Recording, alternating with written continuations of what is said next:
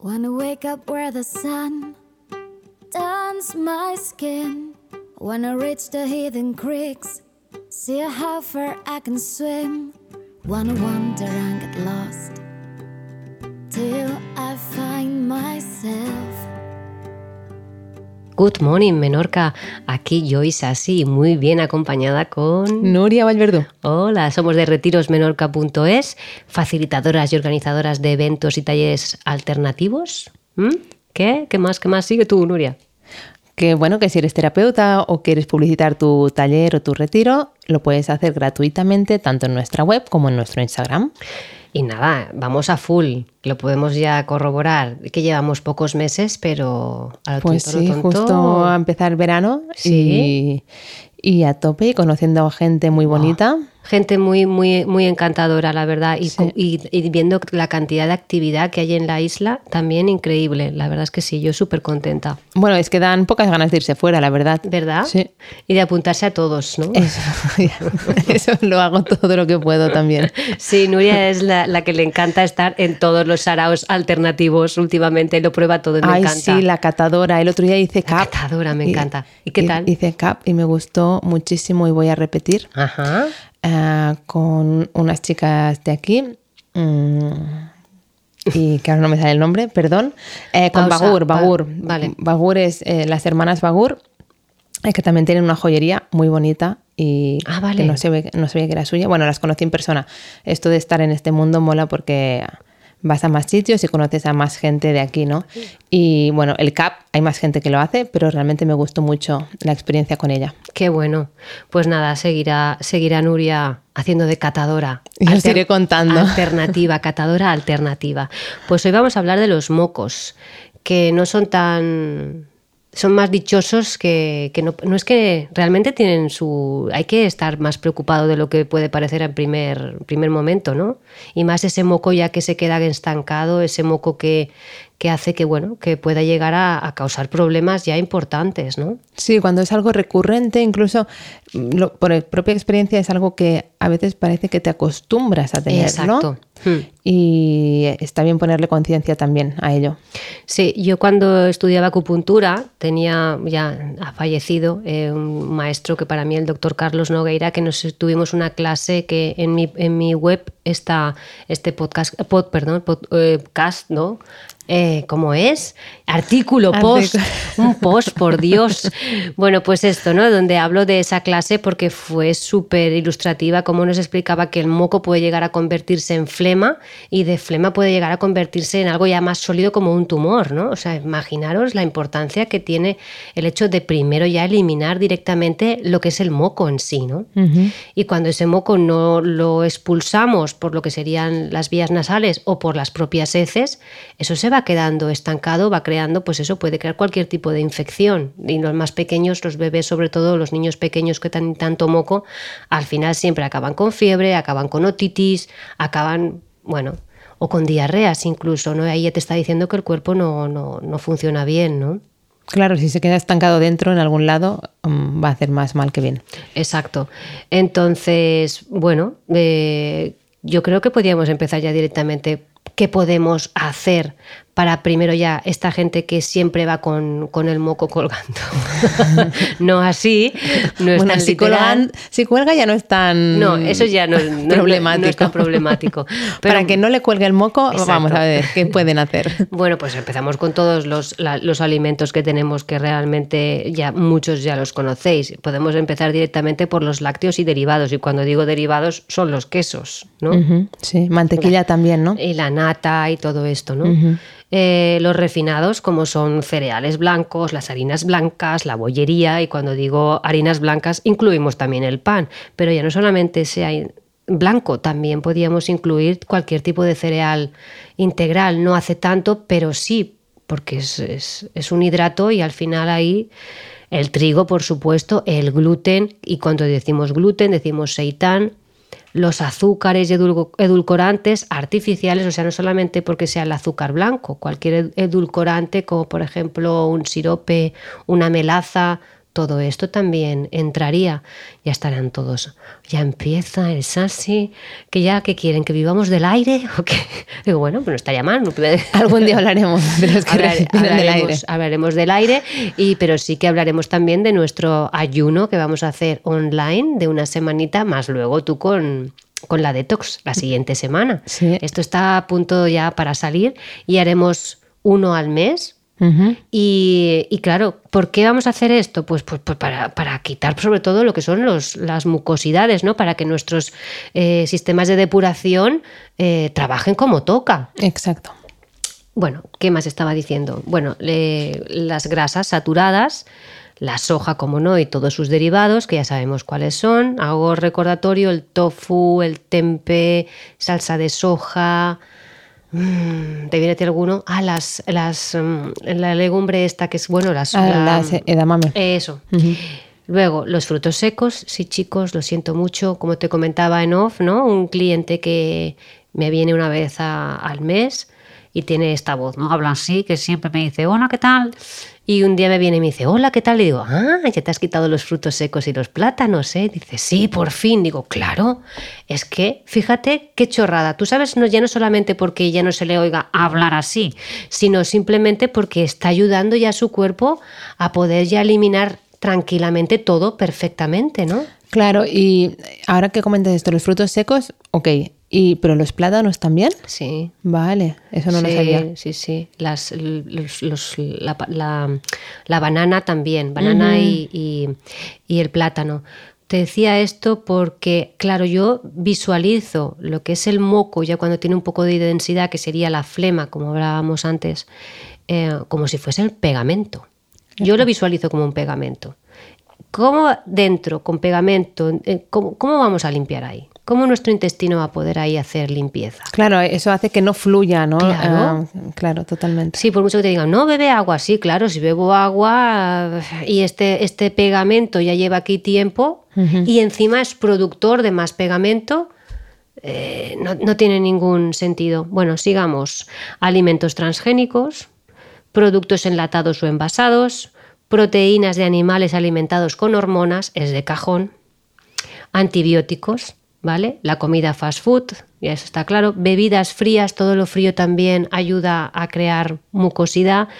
Los excesos de alimentos crudos, ahí están, me entran los veganos. Sobre todo si esto lo hacen, fíjate, si eres vegano, por los que yo conozco, si están tomando, que cuando llega el verano toman muchísimo, muchísimo más en cantidades de todo tipo de cosas crudas, llega otoño, se constipan, se resfrían y ya van con mocos, tal. O incluso algunos ya van hasta estreñidos. Y dices tú, ¿cómo pueden ir estreñidos teniendo crudo, crudo y veganos? Pues ya lo tienes. El intestino ya no, ya no, ya no funciona. Ya no funciona igual, ¿no? Entonces, y luego, si estás en invierno tomando crudo y veganos, es que no tiene ningún sentido. Porque estás dando mucho frío a tu cuerpo y el metabolismo no va como toca, ¿no? Claro. Bueno, las bebidas carbonatadas, digo carbonatadas por no decir, ya sabéis cuáles son. Eh, los zumos industriales, pero es porque llevan mucho azúcar, ¿vale? Eh, los snacks, los aditivos alimentarios que estos pues eh, hacen, producen todo esto y, mm, y ya lo he dicho, los plátanos o las bananas. Yo creo que no me debo de dejar así a lo mejor se me puede ocurrir alguno, ¿no? Pero todos estos alimentos que pueden crear mucosidad, el principal afectado primero es el intestino que va más lento en cuanto a su tránsito normal de, para ir al baño, ¿no? Y para la medicina china, el intestino grueso está relacionado con pulmón. Te suena, ¿no? Entonces, si esto no está bien, pulmón no está bien, y entonces ya también tenemos mocos por la zona ya de vías altas, ¿no? Entonces, ahí es un tema, tema importante. Bueno, al fin y al cabo, mm, parecen muchos alimentos, pero lo mejor es hacer la prueba y ver la diferencia mm. como uno se encuentra pasado, yo creo que una semana, ¿no? Sí, es que se nota enseguida. Y sobre todo si eres muy, claro, ya es lo que hablábamos siempre, ¿no? Si somos de mucho de extremos, somos de personas que cuando comemos frutos secos no nos comemos un puñadito, ¿no? Es que nos comemos la bolsa entera. ¿no? Entonces, claro, eh, ah, por cierto, con los frutos secos, ¿te acuerdas que lo comentabas tú el otro día? Las cremas de cacahuetes, las cremas todas estas que vienen, ¿cómo se llaman más? Que yo no me acuerdo. Está la de crema de cacahuete, la de avellanas. Bueno, hoy en día hay de todo. Hay de, anacardo. El taín. Ah, el taín. El taín, que no se me olvide el taín también. Todo esto crea muchísima mucosidad. ¿Vale? Y yo quería dar un aporte que me gusta mucho de un, ya también ha fallecido, Jotu, se, nos van todos los buenos. ¿eh? Este se llama Giovanni Makioka, que bueno, es eh, relacionado con la medicina china. Dice el, el consumo excesivo de alimentos fríos, crudos y de lácteos, quesos, leches, yogures, pueden producir una humedad interna que afecta al bazo y es almacenada en pulmón. El bazo produce la flema y el pulmón la almacena. En este caso habría esputos abundantes, flemas y asma. Fíjate, y luego te dice que el exceso de comidas fritas, leche, quesos, natas, plátanos, frutos secos o carnes grasas producen formación de flema o humedad que obstruye la función de bazo, sinusitis, secreción nasal, sensación de cabeza atontada, cefaleas sordas, bronquitis, etc. Y te lo está diciendo un hombre que, que, es de la medicina china, que poco de, ¿sabes? Es simplemente de que, que cómo relaciona ya también lo que es la alimentación y lo veo que es súper importante, que a veces incluso es más fácil quitar eso que que te den a lo mejor algún medicamento para Totalmente. quitarte, ¿sabes? Aparte que es como siempre, es ir a la raíz de lo que nos está provocando esto, ¿no? Nada de jarabes para la tos. Claro, es que es eso, que hay que hacemos, por mucho que te vayas a la arboristería y te den jarabes para la tos, te den, yo qué sé, propóleo, te den todo esto, vale, muy bien. Pero, si, sigues... si sigues dándole, sobre todo a los peques, eh, alimentos con, que, formadores de, de moco, eso es muy difícil, que ahora por cierto luego hablaremos del kuzu porque yo creo que esto va a ayudar a muchas mamás. Entonces, mmm, Mikio Kusi, el fundador de la macrobiótica, estaba casado con Abelín Kusi. Y yo me acuerdo cuando estaba embarazada me leí su libro de la crianza, bueno, era el embarazo, todo el proceso, ¿no? Para llevar una buena alimentación y tal, y, y luego pues el preparto y posparto y todo este rollo. Y ella dice, las acumulaciones de mucosidades en, el organismo del niño desencadenan una serie de mecanismos de descarga y a veces todos a la, vez, a la vez.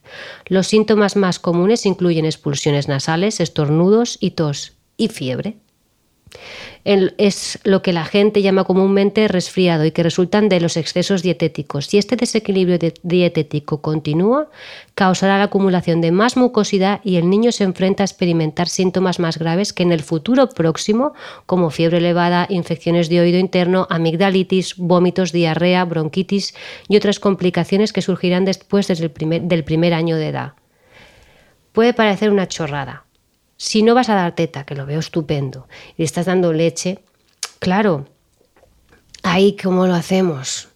Es que es normal que estos niños tengan tanta mucosidad y no se les vaya. Y luego ya si se va, los llevas a la guardería y te cuento, bueno, se, van, se, van, mezclando, se los van mm. pasando mocos a mocos, ¿no? Y el kuzu, que yo hablé un podcast, de los primeros podcasts que hice, es una maravilla, ayuda mucho. Tanto a, a coge ¿sabes? Chupa lo que es la mucosidad, pero eso sí, hay que poner también de nuestra parte en cuanto en tema de, la alimentación, ¿no? Claro, claro, es un buen remedio natural siempre que lo acompañes de una alimentación adecuada. Exacto. Así que, bueno, no sé si te ocurre algo más, pero eh, esto, este moco, si no se llega a eliminar, es cuando aparece la flema. Ya es más consistente. Y entonces esto puede afectar a cualquier rincón de nuestro cuerpo, o sea, sistema respiratorio como asma obstructiva o bronquitis, vértigos. ¿Cuántos vértigos y mareos tengo yo de gente que es que está hasta arriba de, esta flema, de esta mucosidad que ya, claro, tú no notas que tienes mocos en la nariz ni nada y, claro, va, va, por el cuerpo, pues a, ver dónde puedo, por dónde puedo ir, ¿no? Y también incluso esta cabeza que está... Nublada, ¿no? Esa sensación. eso sí. Y fíjate, ya para terminar el apunte este, esta flema tiene dos opciones. Una es que circule a sus anchas por nuestro cuerpo como, cuerpo, como por ejemplo el exceso de glucosa circulante que deshidrata el interior de la célula dando sed y sobrecargando el riñón. Y dos, que se deposite, por ejemplo, ese exceso de glucosa, de glucosa típico en la diabetes en la hemoglobina de la sangre, formando la hemoglobina glicosilada, responsable de la microangionopatía, ya estamos ahí, y de la nefropatía. O sea, ya vemos que esto ya es una flema que se deposita y ahí ya es tema que luego dices, ostras, me han salido piedras en el riñón, amigo. Ya. Así, ¿no? Por todo el morro. Claro, es lo que hablamos, mala suerte, buena suerte, Qué ¿no? mala Es- suerte, claro, no, es que claro, lo heredaste tú esto de... Claro, esto yo creo que, que es, es- es bastante importante. Eh, si quieres decir algún apunte, porque yo voy hoy... No, no, es que era un tema, ya sabes, que me, me causaba mucha curiosidad, que ya me habías explicado bastante, y creo que, y más a la época que estamos ahora, aunque haya otra gente que lo escuche, Escuché, en otro pero sí, estamos justamente que va a entrar otoño y es pulmón e intestino grueso los más afectados. Por eso creo que es un buen momento, ya que el mes de septiembre y octubre son meses tanto de cambiar hábitos, Eso es. pues este es un buen momento para Pero fíjate, yo, como en verano recomiendo, no os paséis con los fríos, no os paséis con el exceso de frutas, no os paséis con, ¿sabes? Porque todo eso luego se ve si te has pasado en, en otoño. Se ven los resfriados, se ve si a la mínima, ¿sabes? Ya vienes con mocos y todo esto. Y también tengo eh, clientes cantantes que enseguida a lo mejor que no os da, ¿sabes? O qué tal. Y, y les digo, hasta que no os quitéis estos alimentos, o sea, podrían tener una voz Claro. maravillosa. O sea, y, y incluso su garganta aguantaría más, daría más de sí. Está claro que tienen que ir a clases de canto y todo lo que tú quieras. Pero, y bueno, tú también lo habrás visto en el tema de cuando se hacen ejercicios de respiración.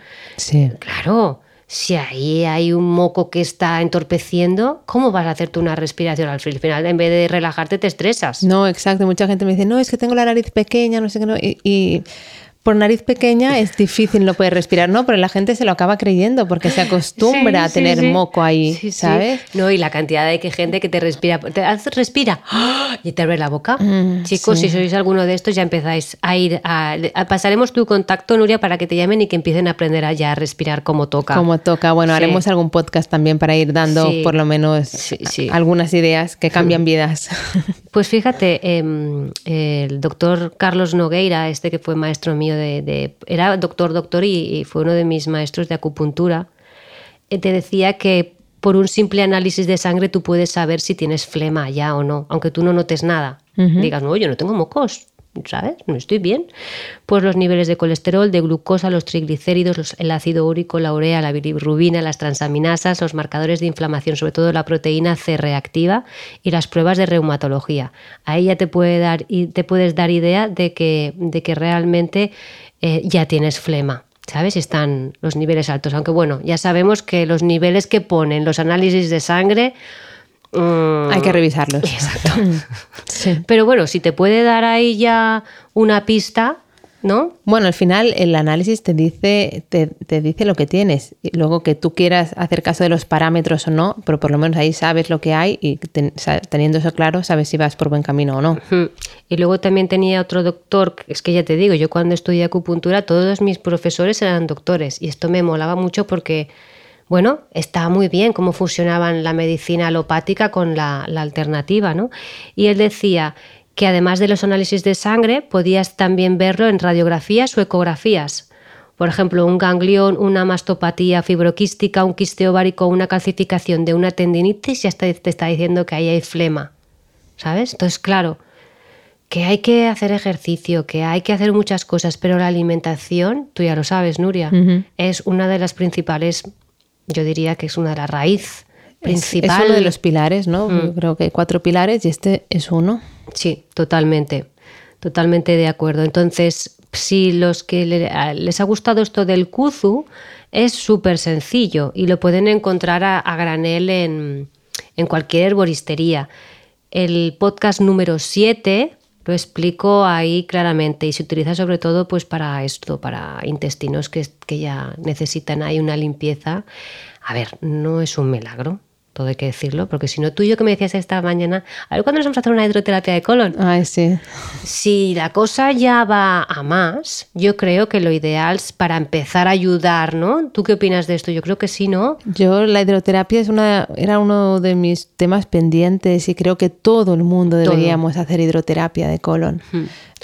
que no es de ahora, que esto viene de hace un montón de, de, Esto es ancestral, vamos, lo de una hidroterapia de colon. Y hoy en día es tan sencillo hacérselo. Es muy sencillo, es indoloro y sales con un chute de energía increíble. la cantidad de flema que te debes de quitar, entre otras mm, toxinas. ah, que es cierto, la flema que atrae toxinas. Claro, claro, es que eso es lo que engancha, eso no, no, deja que tu cuerpo se limpie. Con flema tu cuerpo no se limpia. va?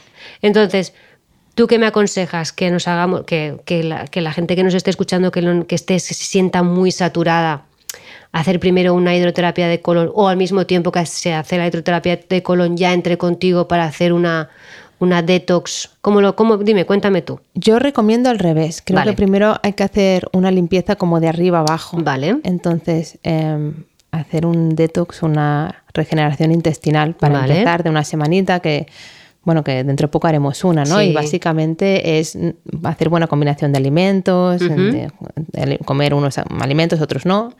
Y cuando termina la, la, limpieza que has hecho dentro de lo que tú has podido, que lo que se recomienda al final es hacer un enema.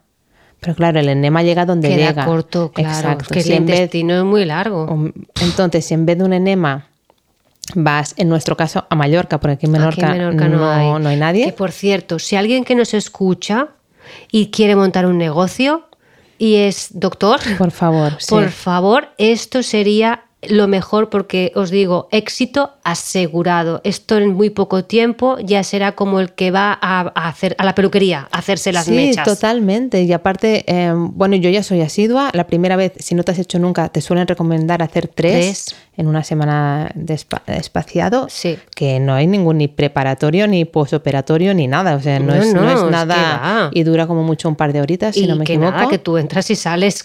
Fenomenal. no, entras bien, pero sales, fenomenal efectivamente. Y, luego te recomiendan cada medio año o cada año, dependiendo.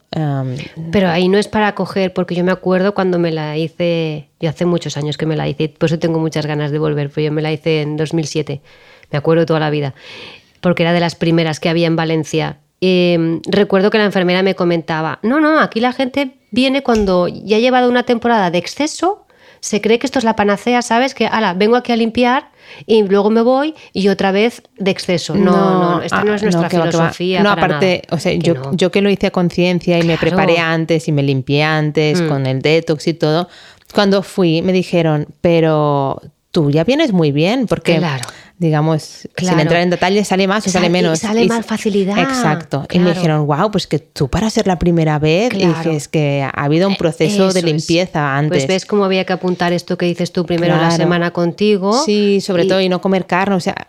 Ayudar. claro, es, es, bastante lógica. Todo lo que cuesta de, de procesar hmm. eh, queda más en, pegado a tu cuerpo, no sale a la gente se piensa que lo que comemos hoy lo estamos sacando mañana y no ni de, ni de, casualidad. ¿Qué va? ¿Qué va?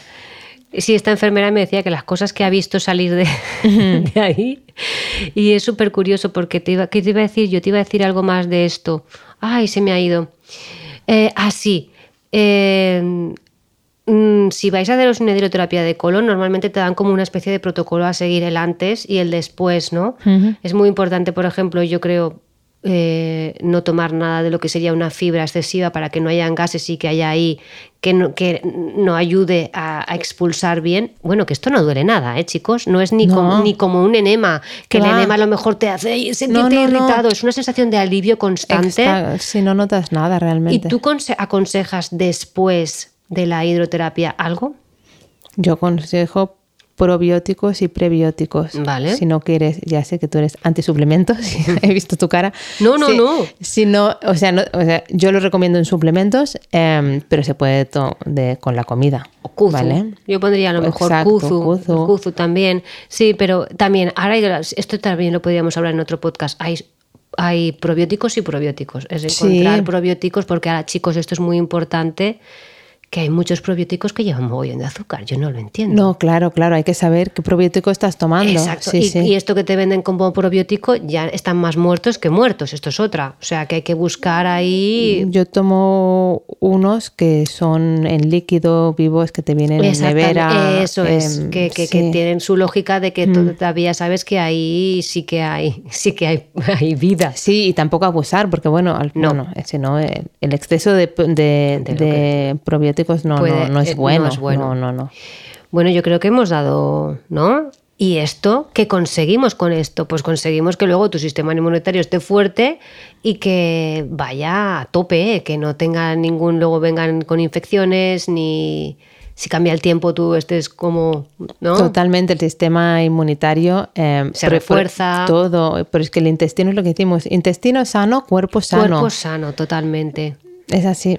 Pues nada, entonces os invitamos a que probéis por lo menos de dejar alguno de esos alimentos que hemos recomendado y tomáis en bastante cantidad a lo largo del día, de que os animéis a probar el kuzu, de que os animéis a haceros una hidroterapia de colon, pero sobre todo que os animéis a probar la detox de Nuria. Yo dejaré el, número de teléfono en descripción porque creo que ahí es un empezar, ¿no? Como el que empieza una carrera, es la salida Exacto. para llegar ahí a- con éxito a, a tu recuperación de, de, bueno, a tu bienestar, ¿no? En definitiva. Totalmente, cualquier cambio requiere una pequeña acción y eso es una, es una forma muy sencilla y muy rápida de notar cambios. Eso es. Pues yo creo que lo dejamos aquí. Good morning, Menorca. Good morning, Nuria. Good morning.